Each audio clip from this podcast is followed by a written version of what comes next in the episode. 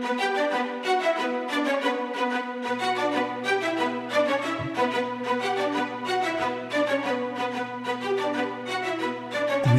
Network presents Football Time. Hey, and welcome to the Football Time Podcast. We're here for our NFL Week 11 recap and review. And with us, as always, is our man, Achilles Rain. All right, fun NFL week. We got off to a interesting start on Sunday doing our first live shows, and now we're streaming live today. Our first podcast live. Are you excited? Yes, I'm super excited, and I am pretty much uh, 100% sure that I'll make so many mistakes that we'll probably never do this again.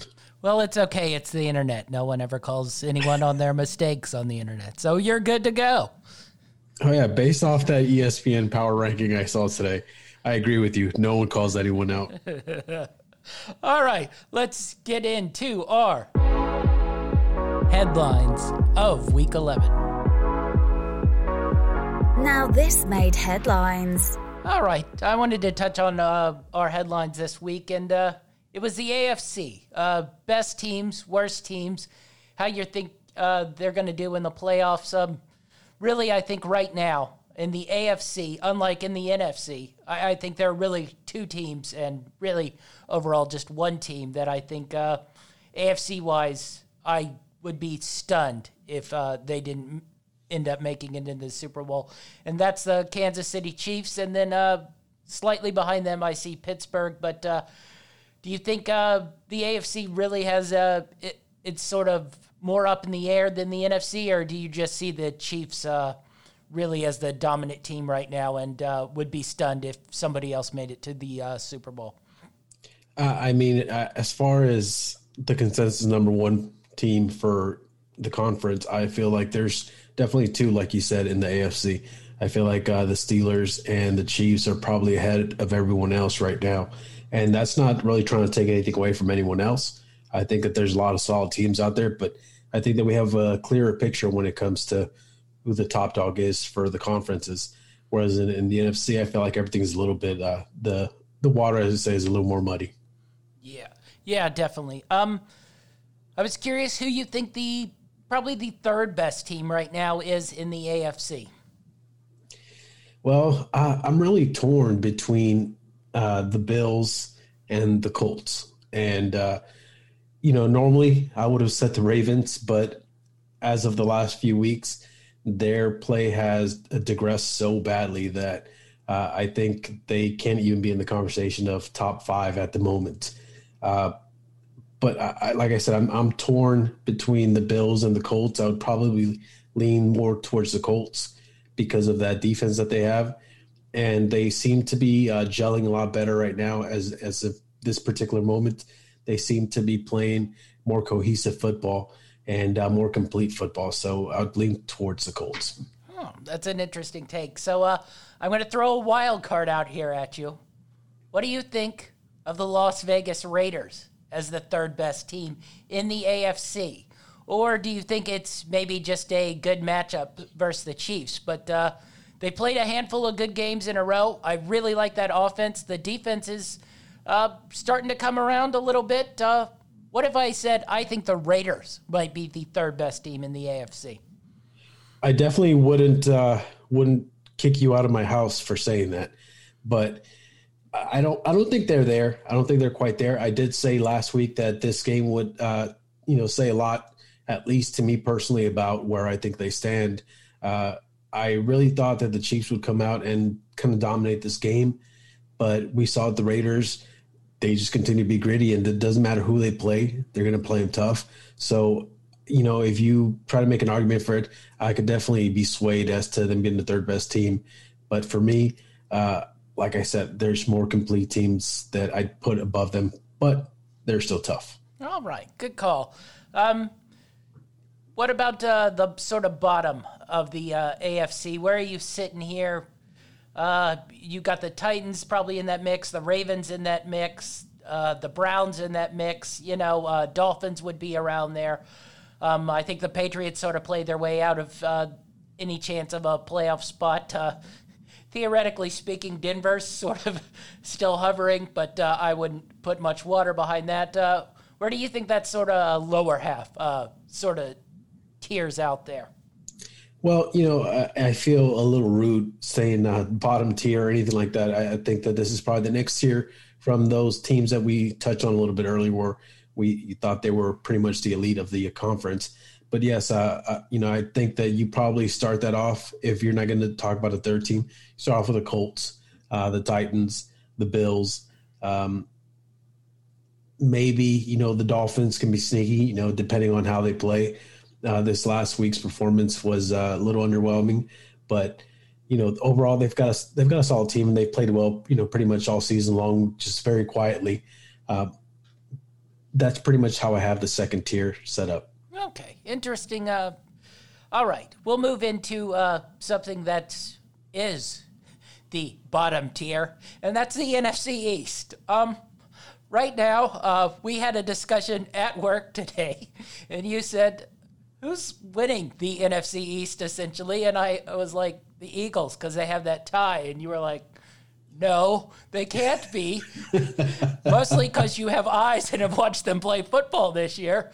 But Yes, the Eagles, with their crappy tie, are right now in first in the NFC East. And uh, this division is just, uh, it was sort of funny at the beginning of the year that everyone was so bad. But uh, right now, uh, a five or six win team is going to end up with a three seed in the uh, playoffs. Yeah, that's sad. At this point, it, that's what it is. It's sad.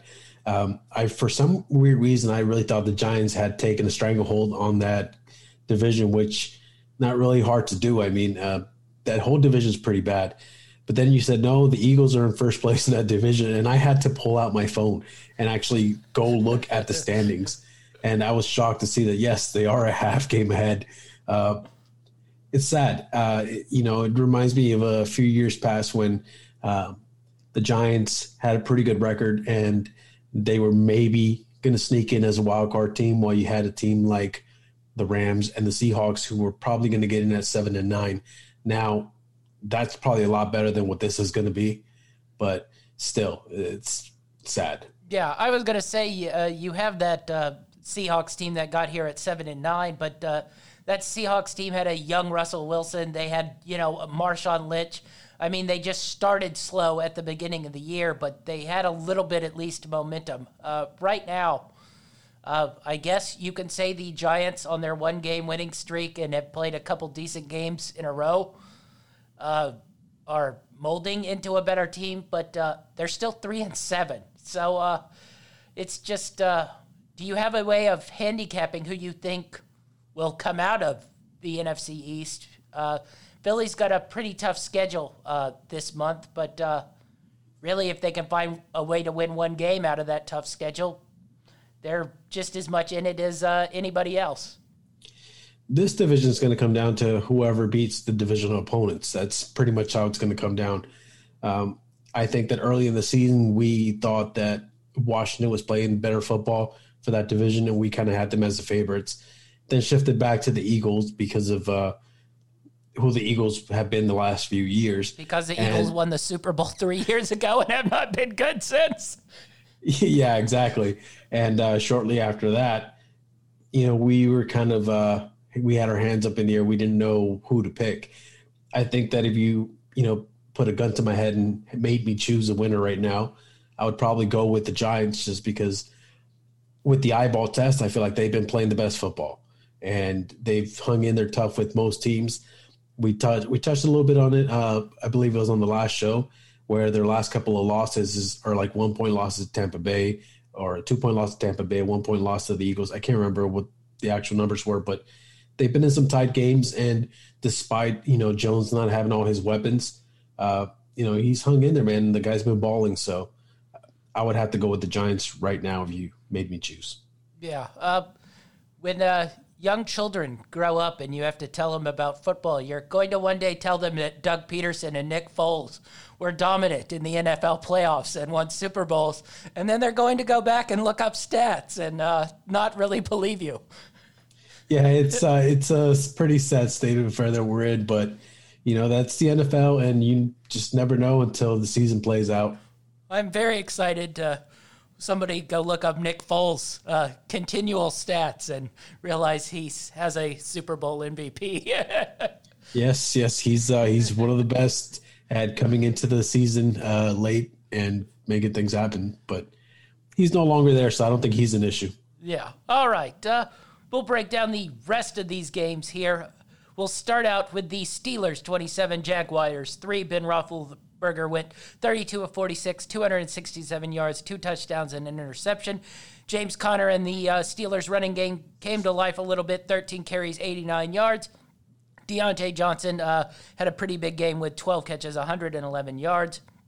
Jake Luton, the Bloom came off the rose here a little bit. Uh, I think uh, when Minshew gets healthy, I think we'll probably see him back. 16 at 37, 151, four interceptions. James Robinson continues to uh, really impress and be a sort of bright spot for this Jags team. 17 carries, 73 yards, and DJ Chark, four catches, 41 yards. Um, pretty uh, not much to say here. Jaguars much better. Te- uh, Jaguars are not the much better team than the Steelers. Steelers much better team here. Uh, what'd you make of this game? Ho hum. Steelers got stuff done. Yeah, I mean that's pretty much it. Uh, I kind of assumed that this would be a low scoring affair uh, when I looked at the at the matchups, um, and it wasn't so much because I thought the Jaguars would show up defensively. It was mostly because I thought that you know the Steelers would kind of roll and then they would take their foot off the gas pedal and just kind of try to coast to an easy win. And that's pretty much what happened. Uh, you know, Luton over the last couple of weeks had been playing pretty well. He was pretty gritty. Unfortunately for him, uh, he had a really, really poor week against a really tough defense, you know, which is somewhat to be expected. But even so, uh, four interceptions, that's bad. So, yeah, I mean, that's pretty much it. Yeah. All right. So, uh, the only thing I think comes out of this is uh, Pittsburgh. Do you think they can go undefeated? They're scheduled. They got the tough one uh, this week. Well, we say tough one uh, versus the Ravens on uh, Thanksgiving Day. Then they play Washington. Then at the Bills, at the Bengals, Colts come to them, and then the last game of the year at the Browns. Uh, chances that the uh, Steelers go undefeated here. I think that the chances of them going undefeated are pretty high uh, out of those last few games they have left. You know, I feel like there's two games that they possibly could lose.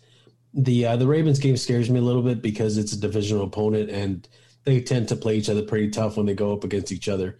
Uh, they've had some classic uh, games against each other, some really tough matches. But realistically, I only see them losing two of those games, if anything. Uh, the rest of those games seem like they should be able to dominate, uh, at least defensively. But maybe 14 and 2 is kind of what I see going. All right. All right. We'll move on to uh, another uh, game that was a blowout, and then the Chargers uh, did uh, what the Chargers do. It was no longer a blowout, and Joe Flacco was launching Hail Marys to win the game. But uh, Chargers 34, Jets 28. Joe Flacco went 14. 15 to 30, 205 yards, two touchdowns, and interception. Frank Gore, 15 carries, 61 yards, and a touchdown. Denzel Mims, three catches, 71 yards. Justin Herbert continues to light up the passing yard game 37, 49, 366, three touchdowns. Kalen Ballage, 16 carries, 48 yards. Keenan Allen had himself quite a day 16 receptions, 145 yards, and a touchdown. So, Chargers looked very good early, dominated. I was cursing myself for uh, not betting on this. And then uh, the Chargers did Charger things, and uh, this became a game where uh, at one point I was like, I think the Jets are going to end up catching a Hail Mary and winning this stupid game because that's just what the Chargers do.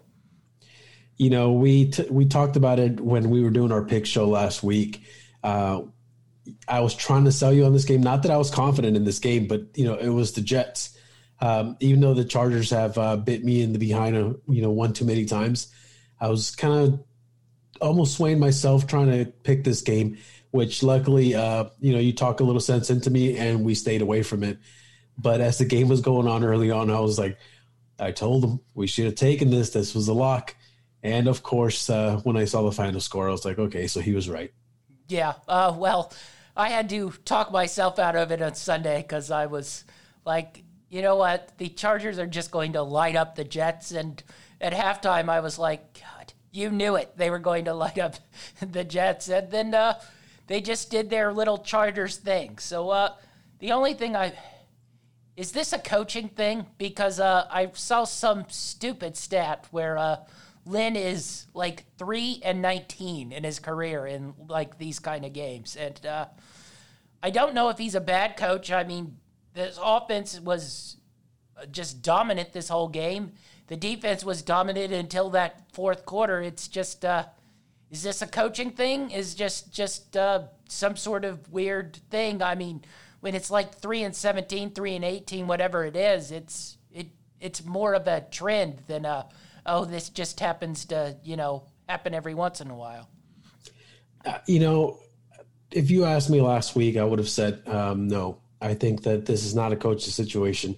Uh, you know, I think this is a young team, and I think that kind of plays into it a little bit. The fact that you know their big weapons are pretty young. Uh, you know, even Keenan Allen, even though he's a vet and he's probably like the leader in that locker room, he's still pretty young. You know, he's he's the team in general is made up of a lot of young players, a lot of new talent, and I, that probably plays into it some. But yes, I, I, do think that the coaching is a big part of it now. Uh, he's made a lot of uh, you know situational mistakes throughout the season, and I think that at some point he's got to start you know kind of looking in the mirror and start talking, realizing that this is a lot on him. A lot of these uh, situations that he puts his team in are because of him and his play calling. So even though a couple weeks ago I didn't agree with you as far as letting him go at the end of the year, I think that if this trend continues, even though they got the win, you probably start considering finding someone else to, you know, take over that team. Yeah. Uh, one other thing, uh, Adam Gase did not make my worst coach of the week because he's permanently there, but uh, the Jets were driving down there and uh, they threw an incomplete pass and uh, had a timeout left, and then uh, decided to use that timeout in the final minute of the game when the clock was no longer moving. Um, is he purposely trying to sabotage this team to go 0 16? Do you think there's some sort of bonus in there if he gets them to 0 16 and they get Trevor Lawrence? Well, I think that you know he had a secret meeting with upper brass and they basically decided, you know, the only way you're going to keep your job is if you embarrass yourself so much, make yourself out to be the worst coach ever in history, get us that first pick, and then we'll give you another year. So I think he was did his crazy eye thing he always does, and he's like, "I'll take that deal," and that's kind of where it is now. But I, I will say this: over the last few weeks, the Jets have played a little bit better, and it's a little reminiscent of that, you know, winless uh, Detroit team where as the season progressed, they started playing better and better, and they just couldn't quite, you know, close out a game. All right, quick decision. Did they win a game? No. All right. Moving on. Dolphins, Broncos, uh, probably the shock of the week to some people. Some people might have taken the Broncos. Broncos 20, Dolphins 13. Uh, Ryan Fitzpatrick came in for Tua, 12 of 18, 117 yards. But as Ryan Fitzpatrick does, he brings you to the precipice and then throws a pick in the end zone to lose the game. Salvon Ahmed, 12 carries, 43 yards. DeVante Parker, 6 catches, 61 yards, and a touchdown. Drew Lock was not completely atrocious, though I would not call him good. 18 of 30, 270 and a pick. Melvin Gordon, 15 carries, 84 yards, and two touchdowns. Tim Patrick continues to impress, 5 for 119 yards. So, uh, I, I mentioned this game during the week, and I mentioned how I liked the Broncos, and uh, it just sort of felt like one of those weird trap games where Miami's got all the momentum, and they're going into Denver. They did not get off to a great start, and uh, that Denver defense just uh, decided to come to play today and uh, chewed up Tua and uh, forced uh, Flores to bench him, bring in Fitzpatrick to try to rally the troops, and he rallied them, and then he let them down. So, uh, what'd you make of this game? Well, I'll start off by saying that I'm glad to have you on my team. because you tend to talk me out of certain situations. When I first looked at this game on paper, I thought that that the Dolphins would uh, pretty much win this game. You know, maybe not a blowout or anything like that, but I thought their defense was solid enough to where they would, you know, kind of sh- shut down this uh, pretty bad Denver uh, offense. Now you you know you talked to me, you told to me about how they were uh, probably due for a letdown, and you know as we started looking at it, I, you know I kind of agree with you. I'm like, yeah, I could see it. Um, I was not expecting this though, uh, and you were right. Uh, Denver somehow showed up. I don't know how they did it. Well, they did it on the ground mostly because Drew Lock didn't do much. Yes, and you know that Dolphins defense that uh, we've been praising pretty much you know throughout the. They can last... be had on the ground. I will say I've watched them uh, these last couple weeks now. Uh, pass defense wise, they're really good, but uh, I, I, think there's a little bit of a hole there, uh, running back wise, and Denver exposed it pretty good there. Yeah, those two running backs they looked really good, and that was pretty much the story of the game. I don't think that you, you know, I think you kind of chalk this up to just a bad week for uh, Miami but for Denver, you know, kind of a confidence booster, you know, for a team that's been playing pretty bad as of late. They kind of needed a good win against a tough, gritty team, and they got it. So, yeah. Uh, Tua got benched. Um, I don't want to say I, I'm worried about it because I, I think this is where, uh, you know, playing in meaningful games where, you know, you have to win to continue to try to push yourself into the playoffs. This is, you know, where Herbert and uh, you know, is playing worthless time and getting a lot of junk yards. Same with Joe Burrow. Uh, we'll get to his injury a little later, but uh, you know, these are pressurized situations where Herbert and Burrow are not really in pressure situations. So I don't take too much from that Tua benching. I mean, he was under attack uh, once that uh, Denver Broncos line just smelled a drop back pass every time. The Dolphins once again did not try to run the ball with any commitment, and uh, they were just on top of Tua every time he, he hit his uh, third step back there. Yeah, I mean, I would probably say that maybe next time, and I know that you know he came back and corrected the statement, but you know maybe next time when Tua is asked how the transition to the NFL is going, maybe don't say that it's easier than you thought. Yeah. Uh, you think uh, anything to make of the benching? Uh, they do play the Jets this week, so uh, if you're looking to uh, get right as a rookie, the Jets seem to be a pretty good uh, key to unlock that yes, this uh, this definitely a, a confidence boosting game, but you know, it's almost kind of feels like a trap game. I know that I said the Jets couldn't win the game, but uh, this this to me has the feel of a trap game. So uh, you know, I wouldn't be quick to say that um, they'd win the game, but I do think that he could perform well against them. All right, we'll move on. Uh, I think the Vikings uh, pretty much did themselves in this week. Cowboys 31, Vikings 28. Andy Dalton 22 at 32, 203 yards, three touchdowns, interception. Ezekiel Elliott finally uh, got the notice that the season had started. So uh, good thing to, for him to show up finally in uh, week 11, just uh, a couple weeks before the season ends. Had uh, 21 carries, 103 yards. Amari Cooper, six catches, 81 yards. Kirk Cousins put up good numbers, but uh, I did not think he played all that great. 22 of 30, 314, three touchdowns, 27 carries, 115 yards for Dalvin Cook, and a touchdown.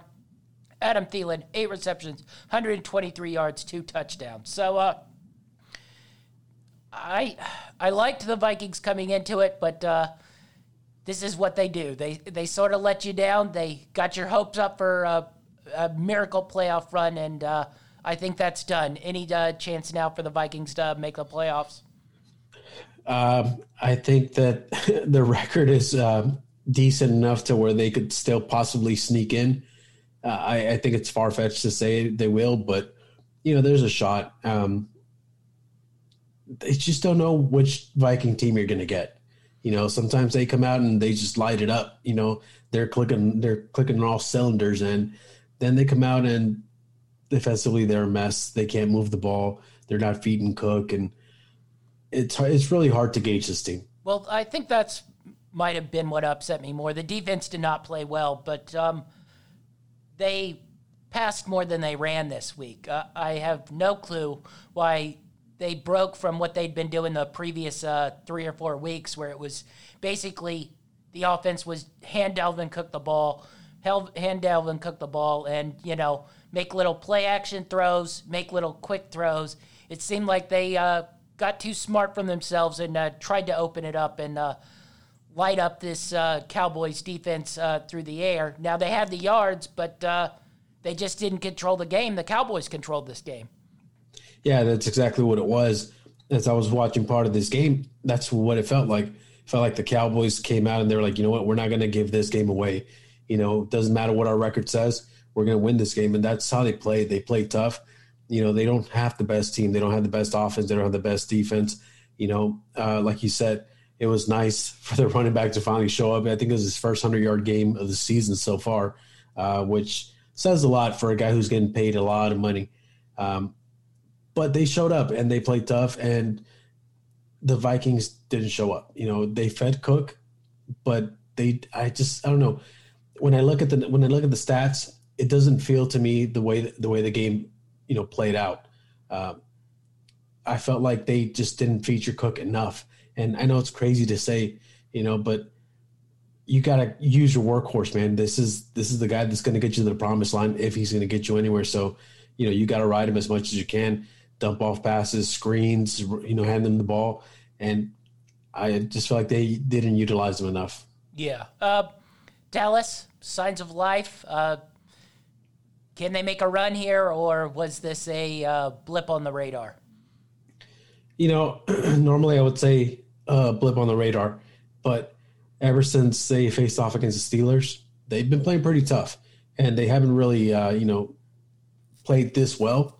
You know, it took a bad team for them to play well, but you know they they've got signs of life at least, and you know that's positive sign for any Cowboy fan out there, um, especially Fishman, who, who I'm thinking about.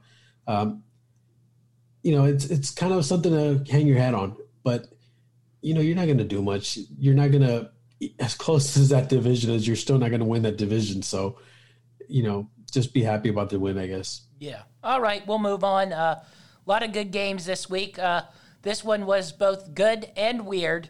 Packers 31, Colts 34, Aaron Rodgers 27 to 38, 311 yards, three touchdowns and an interception. Aaron Jones 10 carries, 41 yards, one touchdown. Davante Adams 7 catches 106 yards and one touchdown. Philip Rivers, 24 36, 288 yards, three touchdowns and an interception. Jonathan Taylor, 22 carries, 90 yards, and Michael Pittman, three receptions, 66 yards, and a touchdown. So, uh, Green Bay came out, hot start, dominated this game, uh, helped by a couple Colts turnovers. Uh, second half, Colts defense uh, just turned the screws, and I, I can't tell you how nasty that defense was in the second half. And then uh, the Colts offense started to get it together a little bit, but uh, to close out the game, I don't know if you saw it, but I don't know what was going on, but it was a holding penalty literally every time, and uh, they almost blew this. So, uh, what did you make of this game? just a crazy game overall.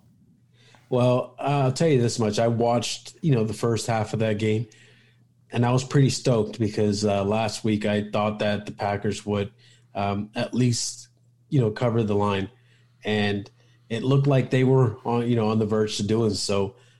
But that second half, I guess you know I, I didn't watch much of it, but you know that apparently that defense really stepped up for the Colts, and um, they took it to to Green Bay, and you know from everything that I read it was basically it came down to a fourth quarter turnover that really sealed the game, uh, which another unfortunate situation came out of that with uh, death threats on social media and things like that, which are just silly. I know that we're you know we're fans and we enjoy the game, but it's just a game. Uh, there's definitely no need for that. These guys are professionals and they get paid a lot of money to do what they do, but you know it, it's mistakes happen and uh, you know, for it to go the way it did, it was a little disappointing. Uh, but it is what it is. Yeah, uh, fumbles happen. Also, he made a ridiculous catch uh, to bring them to get to the tie point. Uh, so uh, without that, they wouldn't even have been in the game. Uh, the only thing I thought was weird was Green Bay hit that big catch and then drove down there. Rodgers spiked it twice, which I didn't seem to understand. It looked like they were playing a little bit for the tie, and I didn't totally understand that. Uh, they only had one shot at the end zone from about the 12 yard line. Uh, just sort of a maybe a, like a brain fart, uh, or just uh, they were playing for the tie and thought they could get it in OT. Yeah, I did see that, and I that's exactly what I thought. I thought that uh, based off the flow of the game, they probably thought that they were doing enough to probably pull off the win if it got into overtime. So they were more playing it safe, like let's just get into overtime and then we can close this game out. And you know, the NFL, that's how it is. If you if you're not looking to close the game out this particular at this specific moment, you're probably not going to close the game out at all. So that's kind of what happened to them. All right, I'm going to ask you this, and I might ask you about uh, this about another team later in the recap. Uh, Colts, best defense in the NFL right now. I think they give up too many points to be the best defense right now, but they've got a really good defense. All right. That might come up later with another defense, possibly one with a team that's being represented on this video right now. oh, whatever do you mean? All right. Chiefs Raiders, we touched on it a little bit. Uh, another great game. Uh, Patrick Mahomes uh, was just ridiculous 34 45, 348, two touchdowns and an interception. Clyde Edwards Helaire, 14 carries, 69 yards, two touchdowns. Travis Kelce, eight catches, 127 yards, and the game winning touchdown.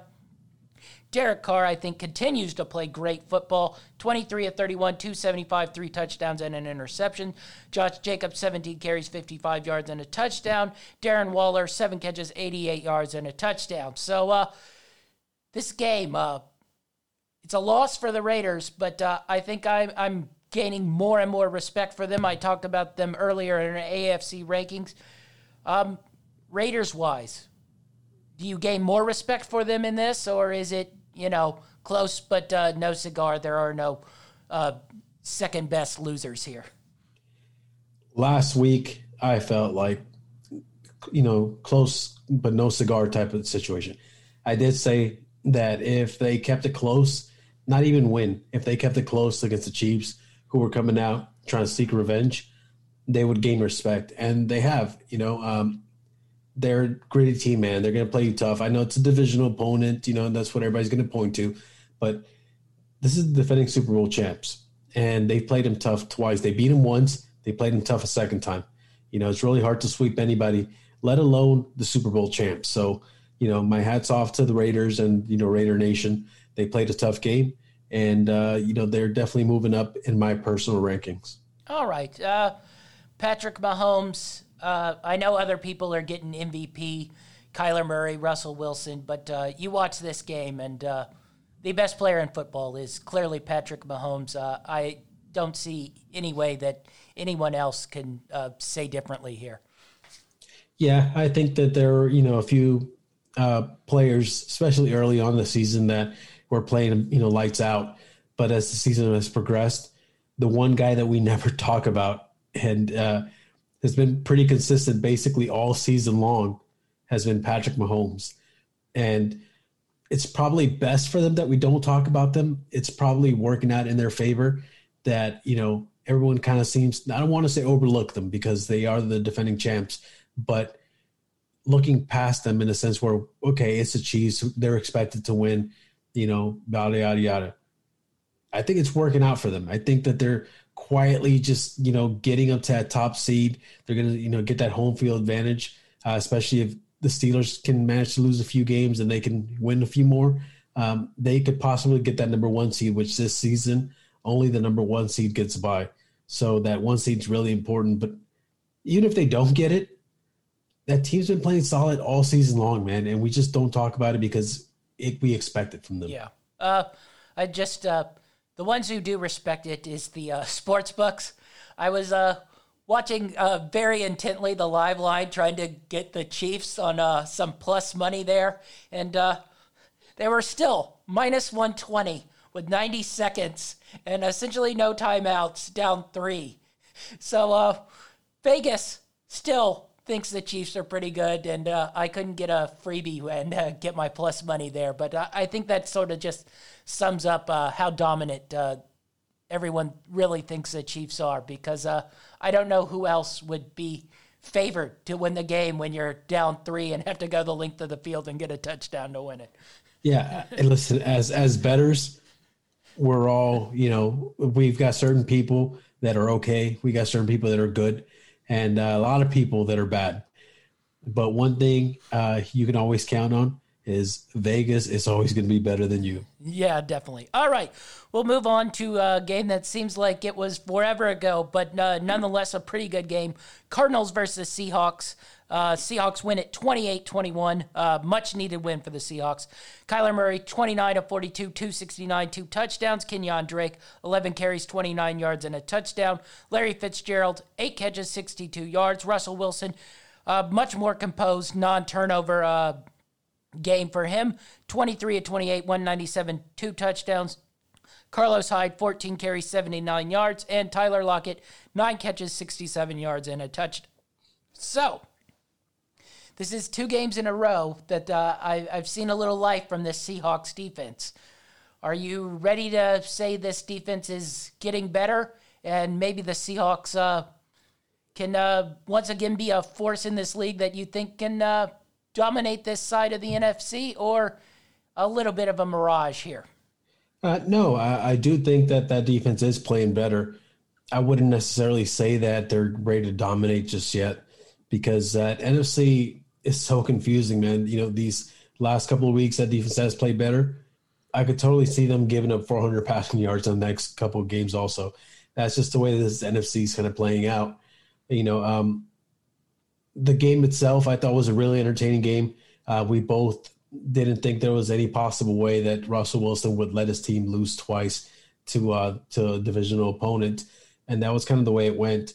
Um, it was a tight game. It was a really well contested game. I think the most shocking thing about it was, um, you know, over at the at the water at the watering hole, the water fountain. Uh, I've heard many people talk about the Cardinals defense as being the top defense in the league, and you know they've got some good key players with Peterson, Baker, you know, but I don't think they're really that good. I think that they rely a lot on controlling the the the clock. You know, uh, with Murray kind of rolling out and running uh, the run the ball a lot.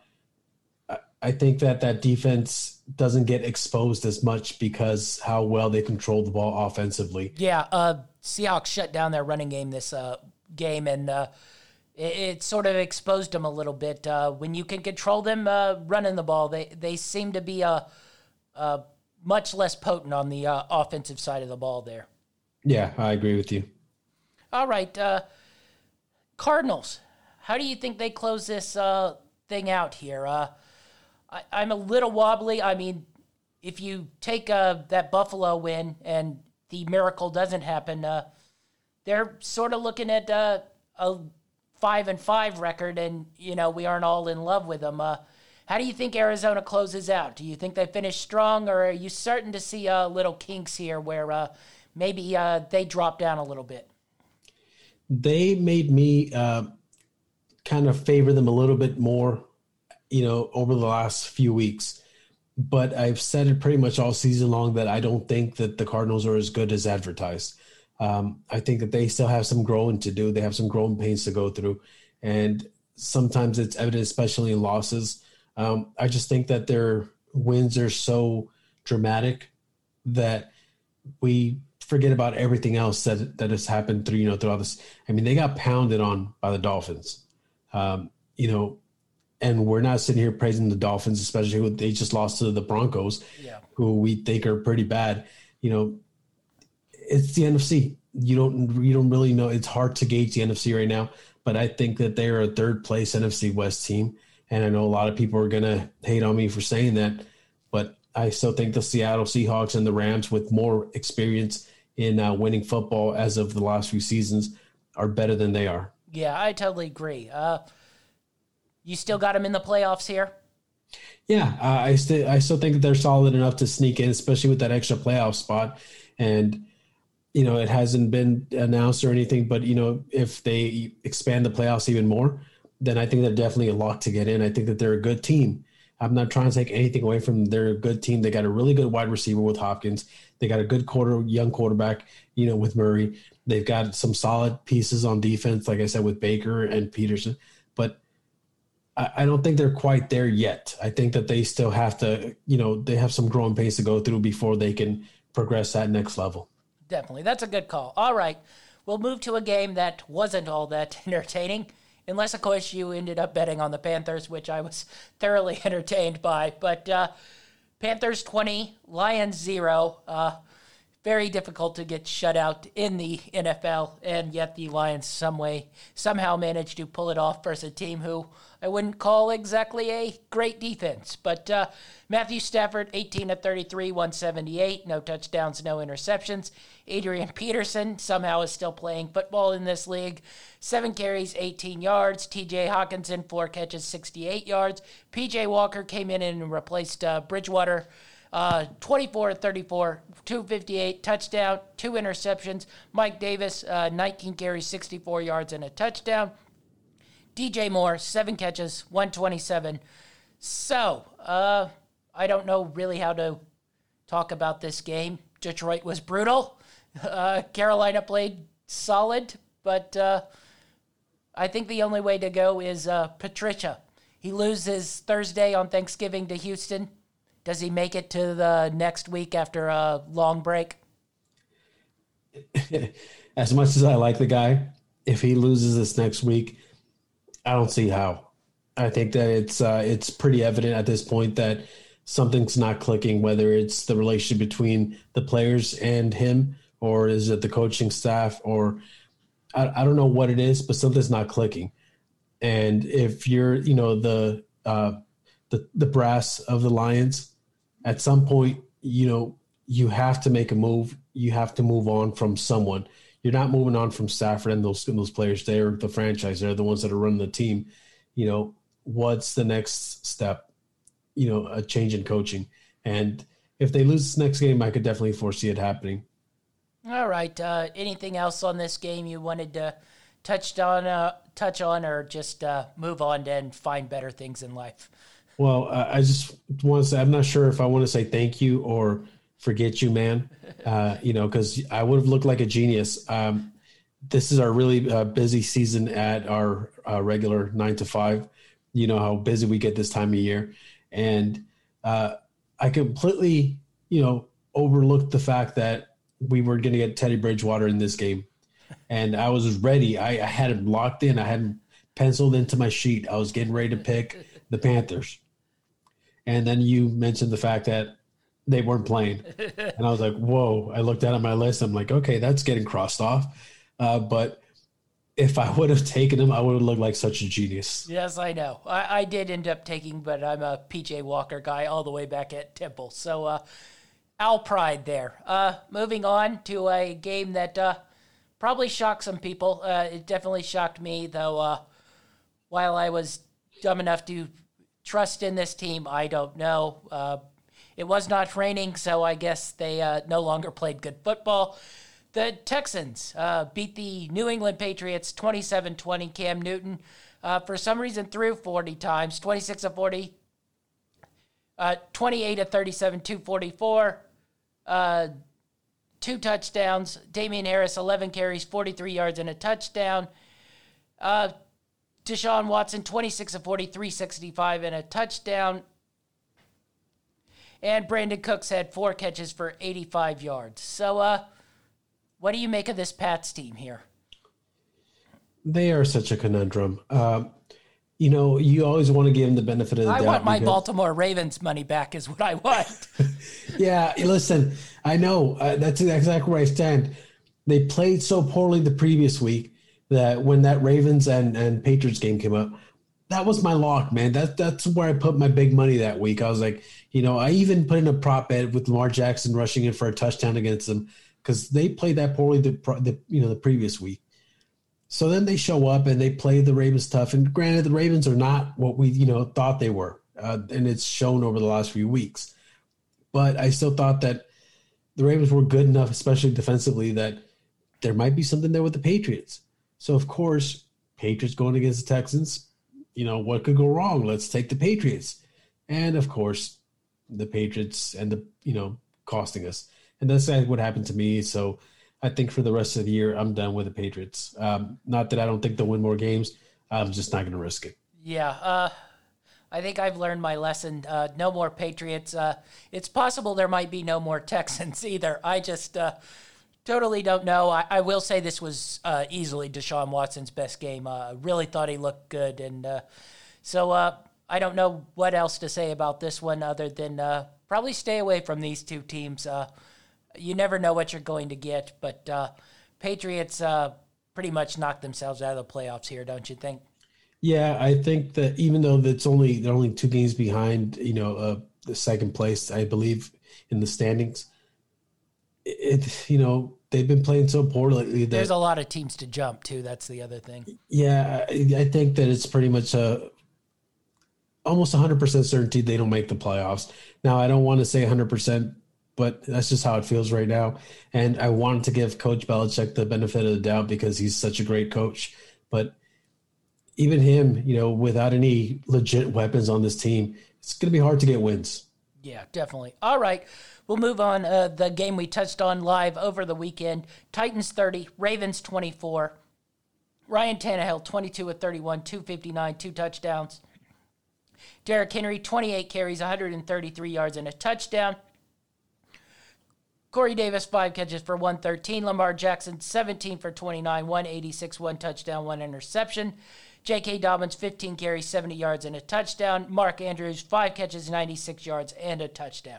So we already went over this game pretty good. Uh, we won't touch on it too much, but uh, the only thing, uh, this Ravens team, uh, last year, uh, they get up on teams and they just sprint out and dominate you. And uh, the last couple weeks, the Steelers game two weeks ago, this game, they got up. They were dominating the first half in both these games, and uh, they just uh, lifeless, lifeless on offense. Now, uh, defensively, without Williams and Campbell, you know, I don't think you can totally judge them. And uh, I thought their defense played well until the last half of that uh, game where they looked pretty tired. But uh, offensively, just confounding what's becoming of this offense right now. Yeah, I think that you know the alarms are going off in Baltimore. Um, a lot of people are panicking over there, especially are they going to make the playoffs or are they not going to make the playoffs? I think this next game versus the Steelers is going to uh, decide a lot whether they're going to make the playoffs or not. But you know, kudos to Tennessee, like we talked about, you know, during the live feed we did. Uh, they came out the second half and they really took control of that game. And uh, Baltimore just seemed like they didn't have the energy, like they completely uh, were running on an empty tank, especially that second half. And once they got into overtime and they didn't score uh, after taking possession of the ball, um, you kind of knew it was over. And uh, Derrick Henry just closed that game out. Yeah. Does Baltimore find a way to right this ship, or are you scared they're going to miss the playoffs here? I'm scared they're going to miss the playoffs, but like I said, I don't want to count them out because this next game is going to decide a lot you know, historically they play the Steelers really tough. Uh, this is, tends to be one of those classic defensive struggling games that, that we like to watch. At least I, I, enjoy watching. But offensively, uh, I'm a little scared. I just don't know what they're going to bring to the table. Um, as of this morning, they had a couple of their players. I think it was Dobbins and uh, Ingram, I believe. Yeah, they're they were on that COVID list. Now, NFL teams don't really tell you whether that's a positive test whether it's a trace, uh, you know, back to a, another positive test. They don't tell you what it is. They just say that they're on the list. And uh, if they don't have those guys going forward, I don't see what kind of offense they could muster up. So it's a little scary. Yeah. Uh, I guess we'll move on to this game. I I'm sad to analyze this because uh, I'm sorry, but this game was brutal. brutal. And not just because my dumbass bet on the Philadelphia Eagles, but uh, Cleveland was no joy to watch either. So, uh, Eagles 17, Browns 22, Carson Wentz 21 to 35, 235, two touchdowns, two interceptions. Miles Sanders, 16 carries, 66 yards. Dallas Goedert, 5 catches, 77 yards, and a touchdown. Baker Mayfield, 12 of 22, 204 yards. Nick Chubb, 20 carries, 114 yards. Um, this game did not have an offensive score in the first half. That pretty much sums up these two teams. Uh, I guess the Browns win again is Are they going to be the worst team to ever win like 11 games ever? I mean, it's very quite possible. We, you know, I wish I wish my team had their schedule. Uh, they they look on paper. You look at the record. You look at you know their stats, and you're like, okay, you know, they're a pretty good team. They they they've won they've won some games, and but it's the teams that they've won the games against. They have like the easiest schedule in the NFL, and they're going to beat the bad teams. They're good enough to beat the bad teams, you know, but they're not that much better. Uh, yeah, I don't know, man. This the Browns team. I, I, was a little high on them to start the season, and yeah, I, I, don't have much to say about this team. They do run the ball well. I will give yes. them that compliment, but uh, Baker Mayfield. Uh, I think you could throw pretty much any backup quarterback in there, and the same thing would be going on. Um, and I say like 11 wins because their schedule is Jaguars, Titans, Ravens, Giants, Jets, Steelers. Like, it's very possible they can win 11 games. Uh, and it's easily possible that they're going to win 10 games here. And uh, somebody's going to get a very nice playoff matchup versus Cleveland Brown team, is all I'm going to say. yeah, I, I, could I could definitely see them, you know, winning at least three of those games that you talked about. Uh, yeah, Jags, Giants, Jets, uh, pretty much are already in the bag. And, but you know what? Even that Giants game might be a little bit tougher, to be honest with you. Um, I just they're you know they're probably going to make the playoffs, uh, especially if they win those games. But they're definitely a one and out. I don't know. I, I don't want to sit here and criticize them because there's Cinderella stories every year, and I would hate for it to be this one, and then someone finds this clip and plays it back to me about how I criticize them for being a well. If this team makes a playoff run, we're not doing this show because uh, I'm not analyzing uh, numerous games of this team running into the line of scrimmage and doing whatever they can to not have Baker Mayfield throw the football. I will give them props, like you said. Their run game has been pretty potent, especially as of lately. Uh, Nick Chubb and uh, and company have been doing a really good job at you know handling the rock and uh, keeping the game, keeping them in games. So we'll get uh, that. The only other thing I wanted to touch on, uh, he might come up later in best and worst, uh, foreshadowing there. Doug Pederson, How much longer can this go on? Uh, he's you know been riding on his Super Bowl win, but uh, this team is disorganized and just terrible. They can't do anything on offense. I don't know how much of that is Wentz.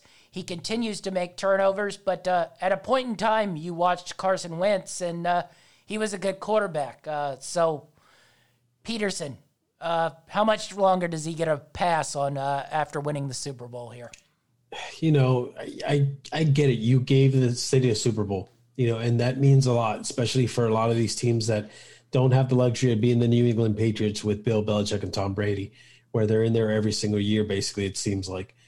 So winning a Super Bowl is huge, but it only gets you so many passes. And I think that depending on how you finish this season, you know, you're still in control of the division. You still have a chance at a playoff game. If you lose that and you don't make the playoffs, I think it's time to go. Ah, yes. All right. Moving on. Falcons Saints. Uh, speaking of brutal teams, the Atlanta Falcons scored nine points, and uh, that was being kind. The New Orleans Saint with Taysom Hill at quarterback, 24 points, and uh, looked uh, pretty lively on defense for sure. Matt Ryan, 19 to 37, 232, two interceptions. Todd Gurley, eight carries, 26 yards. Uh, Calvin Ridley, three catches, 71 yards. Taysom Hill, 18 to 23, 233. Uh, 10 carries, 51 yards, two touchdowns. Michael Thomas, nine catches, 104. So, what'd you make of Taysom Hill? I, I gotta say, I was very stunned that they uh, they really didn't even run the option all that much. They kept him in the pocket. He made pocket passes and uh, just uh, really impressed with uh, the way he was able to sit in that pocket and make passes uh, the way he did. Yeah, I mean, to start the game off, I felt like he looked a little shaky at first. Oh yeah, and and I think a lot of that had to do with the nerves. You know, it's your first game. Uh, you know, you're 30 years old. You first started the NFL, and I'm sure as much as he tried to avoid it, there he had to had you know heard the rumblings throughout the week uh, about him at starting, uh, you know, start, starting at quarterback for the Saints. I'm sure he heard the noise here and there, and it must have played into into it a little bit, and it got into his head. But it seemed like once he got in there, he realized, like, you know what? For now, this is my team, and I'm gonna roll with them. And he really took the reins. And even though he didn't have any, like, you know, uh, passing touchdowns, I felt like he made some really nice throws. Uh, he made some really nice reads. You know, he missed one here and there, but even the best quarterbacks do that. You know, so he gets a pass on that, and he won the game, which was the most important part. So, you know, I'm happy for him. Good for him. His first start, his first win, and he played pretty well. Yeah. All right. So just a couple things. Uh, Drew Brees had a couple more broken ribs. Uh, they found. Yeah, I, like half of his ribs. Yes. Uh, now they keep saying he's improving and going to bounce back. Uh, I'm not 100% sold on that. The, so, uh, do you think the Saints can win games with Taysom Hill at quarterback in the playoffs? Um, I, I, think they can win games. Um, the question is playoff games. That's that's the question. It's the playoff games. You know, I feel like he played well enough this week, but he's not always going to face off against the Falcons. You know what I mean? Uh, he's going to face off against. We're getting the to them in a second. He's going to face off against the Packers. He's going to face off against the, you know, the the possibly the Rams defense.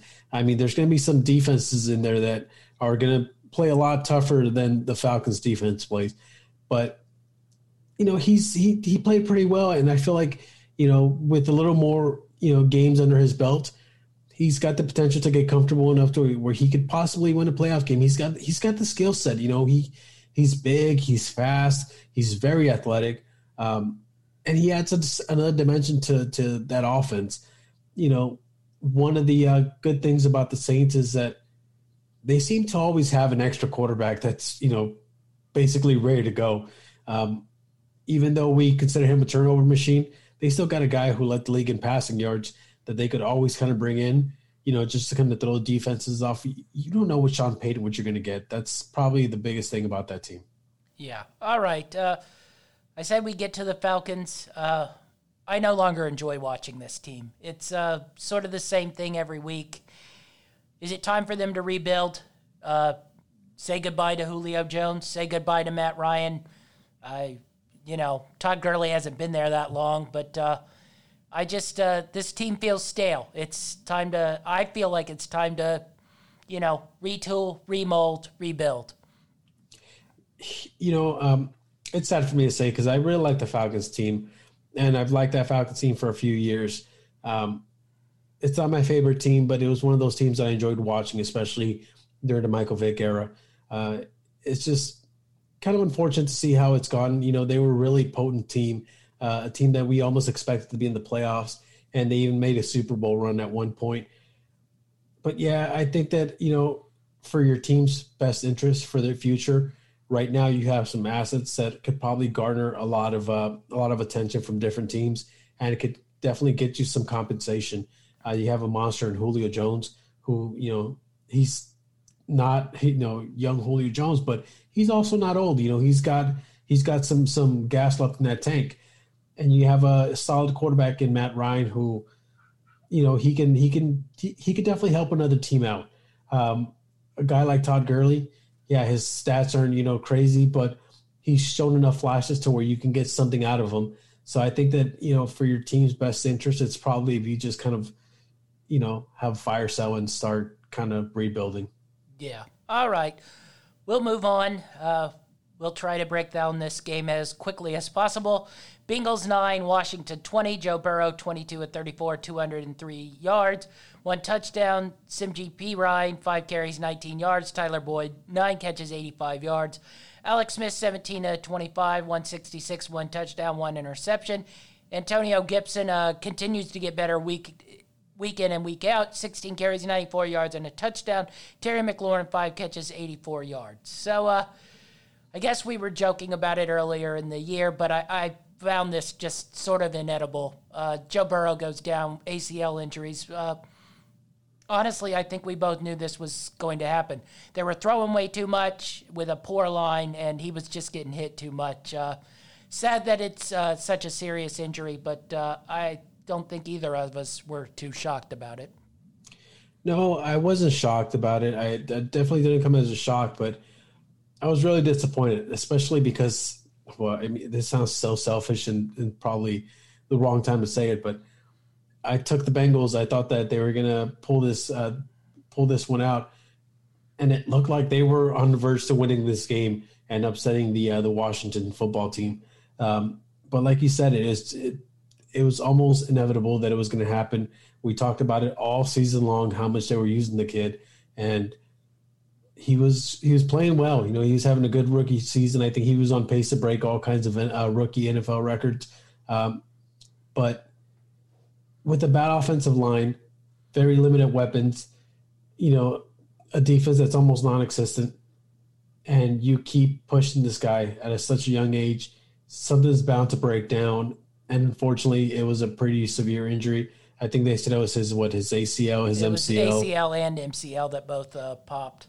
And then apparently, I heard somewhere that there's also some uh, additional like uh, damage done to the structure to the structure of his knee. I don't know all the details. I'm not a medical expert, but I know enough to know that you the way that knee was podcast, bent. Though. yeah, I play an armchair quarterback.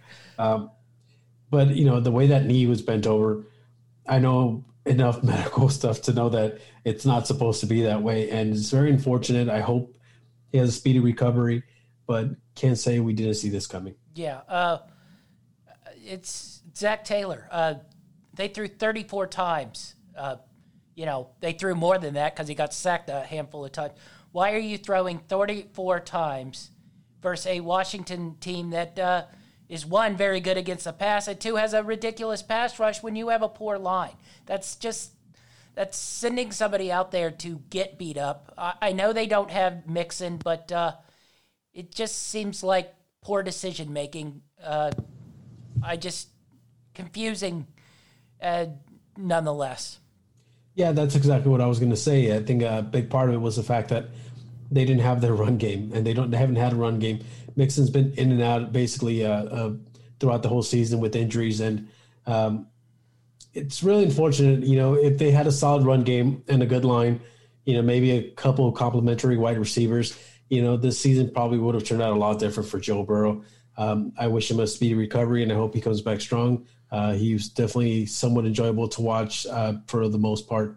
So, yeah.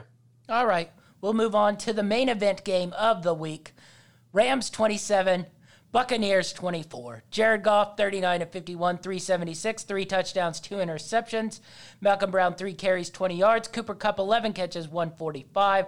Tom Brady, 26 of 48, 216, two touchdowns, two interceptions. Ronald Jones, 10 carries, 24 yards. Antonio Brown, eight catches, 57 yards. So, really good game by the Rams. Defense once again brought it. I'll ask you this question I asked you earlier Rams, best defense in the NFL? You know, I'm going to sound so biased and I'm going to sound like such a homer, but I think that they do have the best defense in the NFC. Oh, hedging. Yeah, I'm, I'm making sure that I, I cover all my bases. Someone there. doesn't want to anger Steelers fans here. Well, listen, I've also been on the Steelers bandwagon pretty much all season long, so uh, I got to be careful what I say. But I, I, do think that the Rams have the best defense in the NFC and the in the NFC conference. Um, they, you know, they can rush the passer, they can get pressure, um, they can stop the run for the most part. They're pretty good at stopping the run, and they have a really good pass defense. They have a shutdown corner, and they have corners that can make some big plays. So they have a lot of weapons on defense. Um, not a lot of big names, but a lot of weapons that are making plays, and um, they can they can go up against pretty much anybody right now as long as they're playing the way they're playing now, and almost you know guaranteed to be in the game. Yeah, uh, Bucks first good teams. Uh, I think you see it. They aren't very good. I think they're quite overrated uh, when they play these top teams. You see it time and again when Brady's getting pass rushed by teams with defenses like this. He's just uh, not a very good quarterback. It doesn't help that Arians, uh, I don't know, somehow thinks he's got his cannon arm quarterback back there and continues to try to throw deep passes. But uh, do you see this Bucks team making a playoff run, or do you see 10, 11 wins and a quick out in the playoffs? Listen, they've they've got the weapons for it. You know, they've got some big guys. I know the Gronkowski's not the old Gronkowski, but you know they've got Gronk. They've got um, Mike Evans. They you know they've got solid solid running backs. Um, they got Brady. They got a pretty good offensive line. They got a lot of big names on defense. You know, I can see them making a run. A lot of it's going to depend on Tom Brady's play. This team's basically they're a lot further than they would have been without Brady. Let's just say that. I don't know. I like the Jameis. Yeah, they weren't they weren't going to roll with Jameis anymore. They pretty much decided that last season, but um, a lot of it's going to depend on his play and whether you know they can protect him long enough for him to try avoid making those mistakes. As you saw from at least one of those interceptions, uh, he felt pressure coming, and he overthrew his wide receiver, and it was an easy interception. That was the one that closed out the game, unfortunately for them. Uh, but they could they could win some games. They've got enough weapons. All right, uh, we're gonna have to ask you to take off the LA hat here for a second.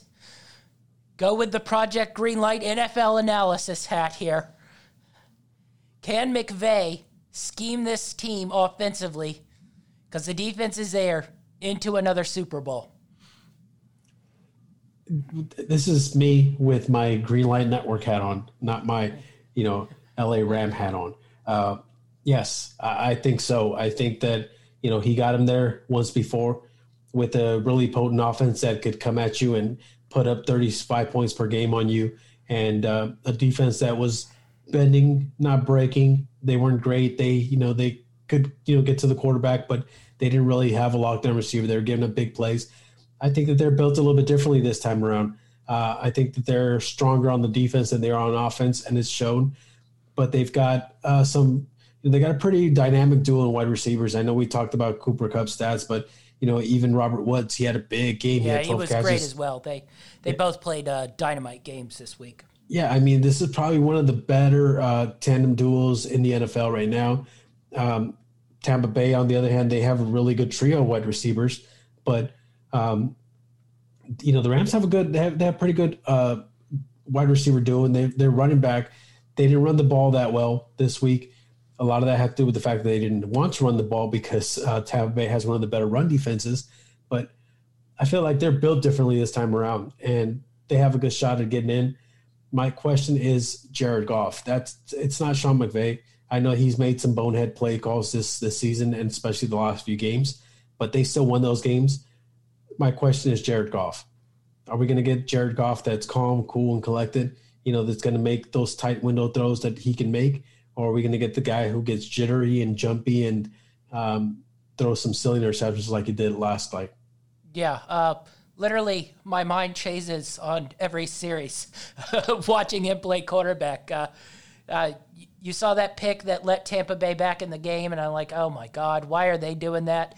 And then the next series, I mean, he was firing darts right on the money to both Kupp, Woods, and it was uh, just I don't know. It's just hard to gauge because it can look so good and so bad. Now, uh, I will say he's resilient. You know, he threw that pick and, you know, did he crumble? No, he popped back up and uh, led them on the drive, got that field goal. So uh, it's just a really hard read, you know, not game to game, but uh, really series to series with him. Yeah, um, like I said, a lot of it's going to depend on his play. Uh, that team's going to go as far as Jared Goff can take him.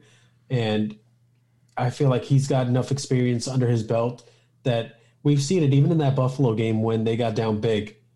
You know, they didn't get crushed in that game. They came back and they almost won that game. They they basically took took the lead in that game late in that fourth quarter, and they could have won that game if it wasn't for a few mistakes here and there.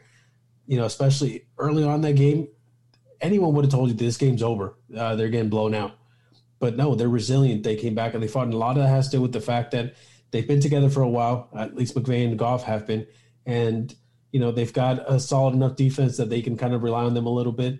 They've got solid enough running backs where they can kind of pound it out a little bit and get some pressure off of Goff. But they also have that experience together of going deep into the playoffs, and I think that might play a big factor into whether they make it to the Super Bowl or not. Yeah. All right. We've rec- recapped all our games. Now let's go to our best had one hell of a game. All right, so what do you got offensively for best of the week for us? Let's see. For best of the week on offense, I had to give the nod to Taysom Hill. His first NFL start at 30 years old, uh, and he didn't have a passing touchdown, but he did have a couple of rushing touchdowns. Um, Nice prop on. wins there, seven to one for me. Oh yeah, I know. I heard about it. Congratulations. Uh, I forgot to hit submit on mine, so yeah, we'll go from there. Um, he had a couple rushing game, uh, a couple rushing touchdowns, uh, which were big, and he looked a little bit shaky to start off the game. But as he got more comfortable, he was making some really good throws, and uh, you know he was under center a lot. He wasn't in uh, Wildcat or in that wishbone offense that we kind of expected him to be in. So you know, I feel like overall he had a really solid game, especially with all the drama that was going on early on, whether he was start or not. So I feel like he gets the nod for best of the week. Yeah, uh, we're going to think alike here, and I went with Taysom Hill as well. So uh, we'll move on to defensive. What was your defensive player of the week? I went with an entire unit uh, as I usually do for defense. Uh, part of that's because I don't know defensive players as well as you do, but I do know defensive units. And uh, Carolina, uh, they're getting the nod for me this week. I know that they uh, they were play, they were playing the Lions, a banged up Lions team. I know this, you know, but still, they went up against a team where they were pretty much projected to lose that game because they were missing a lot of weapons on offense, and that defense stepped up and they basically pitched a shutout. So Carolina defense, best of the week. All right, I got uh, two guys on here, uh, both on the Broncos. DeShawn Williams and Bradley Chubb. They were harassing Tua the whole game. Uh, they really brought it. Uh, loved uh, the way that uh, defensive line just uh, really caused all sorts of chaos for the Miami Dolphins. So DeShawn Williams, Bradley Chubb, really nice game. All right, what do you got coach wise here? For best coach of the week, I am going with Sean Payton from the New Orleans Saints. Um, he played mind games with us all week long. Uh, you know, he, I don't know if it was him, but someone leaked the fact that Taysom Hill was getting to start at quarterback over Winston. And when they questioned him, he had a whole little media uh, speech about how I don't know where that information came from. I didn't release anything. We picked the white uh, quarterback, but we're not telling you who it is until we're ready. And he played all these mind games, and it worked. And he put together a game plan that probably no one was expecting. Like I said, we all thought that he'd play in the wishbone and the wildcat uh, type of formations where he, you know, line up at a wide receiver. But he put his quarterback under center, and he put together a game plan that set him up for success. Even though a lot of people were kind of counting him out. Yeah. Uh, guess what? Sean Payton, best coach of the week. Um, really, I uh, he's had to have worked with uh, Taysom Hill uh, on his throwing. Uh, I can't tell you how great a college quarterback Taysom Hill was. He was very entertaining, but the throwing was a, a little, you know, shaky. And uh, what Sean Payton has done to work with him and get him where he can be a pocket quarterback, I mean, they really did not call all that many runs for him, which uh, might keep him healthy, which was what I was concerned with. Because if you watched him in college, he dominated games, but he was a monster wrecking ball, and he got hurt all the time because of it. And uh, just really impressed with the way Payton uh, controlled that game and uh, with uh, the way Taysom Hill just played pocket quarterback and uh, the Saints overall. So uh, we had our best. Let's go to our worst. Terrible. Just terrible. All right, where are you going for worst of the week? For worst of the week on offense, I am going with quarterback Jake Luton. Granted, he played a really scary defense in the Pittsburgh defense, but you know he made some mistakes, and a lot of them were really costly. When you throw for four interceptions, regardless of who you play, you're going to get on this list. So Luton, worst of the week. Oh, that's very mean.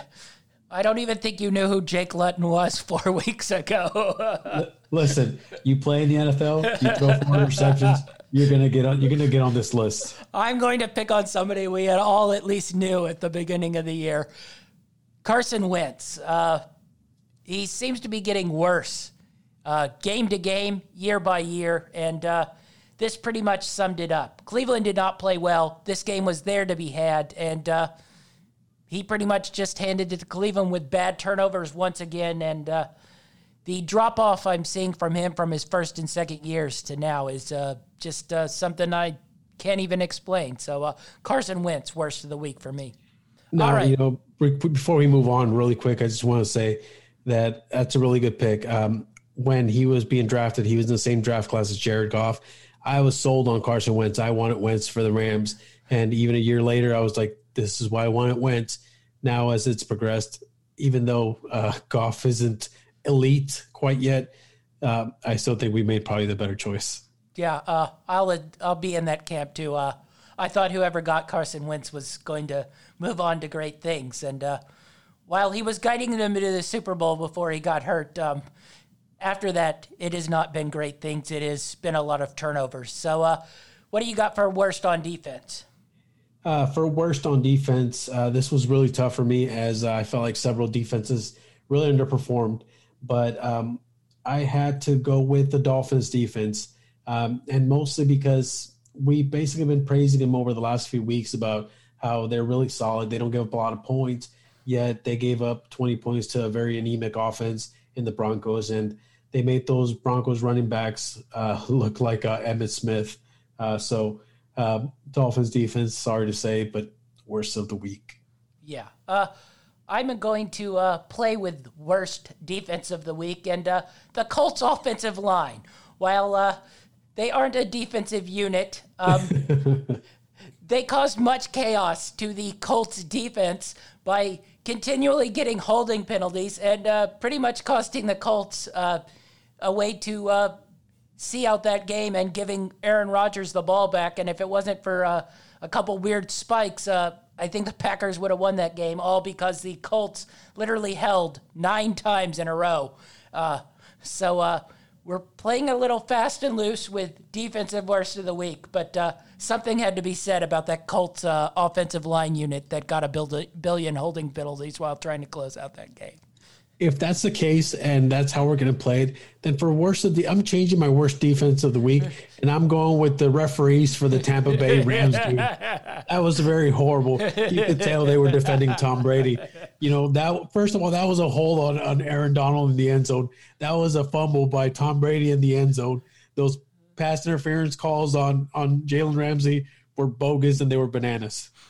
Well, we, we might add worst officiating for uh, next week then for you. All right. What do you got coaching wise for worst of the week? Uh, for worst coach of the week, uh, I am going with Matt Patricia Lions. Uh, in a game where uh, I stayed away from after after hearing uh, about you know the players who were going to be out, I thought that this was going to be their best chance at getting a win and you know getting that much closer to going to the playoffs. But unfortunately, he just I don't understand what kind of game plan he came in with, but you know, you're going up against a team that has an okay defense, but that defense That's completely shuts. Yeah, and, and, but that defense completely shuts down your offense, and then you just can't muster up a single point. Uh, I, I put that on the coach, and uh, Matt Patricia, you are the worst coach of the week. Well, I had Matt Patricia, but uh, Will Audible, so we don't have essentially the same everything. I'm going with Doug Pederson. Uh, just it's been brutal for three years now, and uh, it's not getting any better. I know they're first place in the NFC East, and uh, it feels like he's going to somehow finagle his way into this stupid playoff picture, but uh, it's just really bad there. So, uh, Doug Pederson with uh, honorable mention to Zac Taylor. So, uh, that's our show for the week. Where can we find you, Achilles? You can find me on Twitter at TD Achilles. You can find me on Instagram at That Dude Achilles and you can check out my YouTube channel, which I post video games and stuff like that. Nothing really too entertaining, but you know, some fun stuff that'll kill some time. Uh, at that dude Achilles also on YouTube. All right, you can find me at GLN Champ on both Twitter and Instagram. That's our show, and we're out.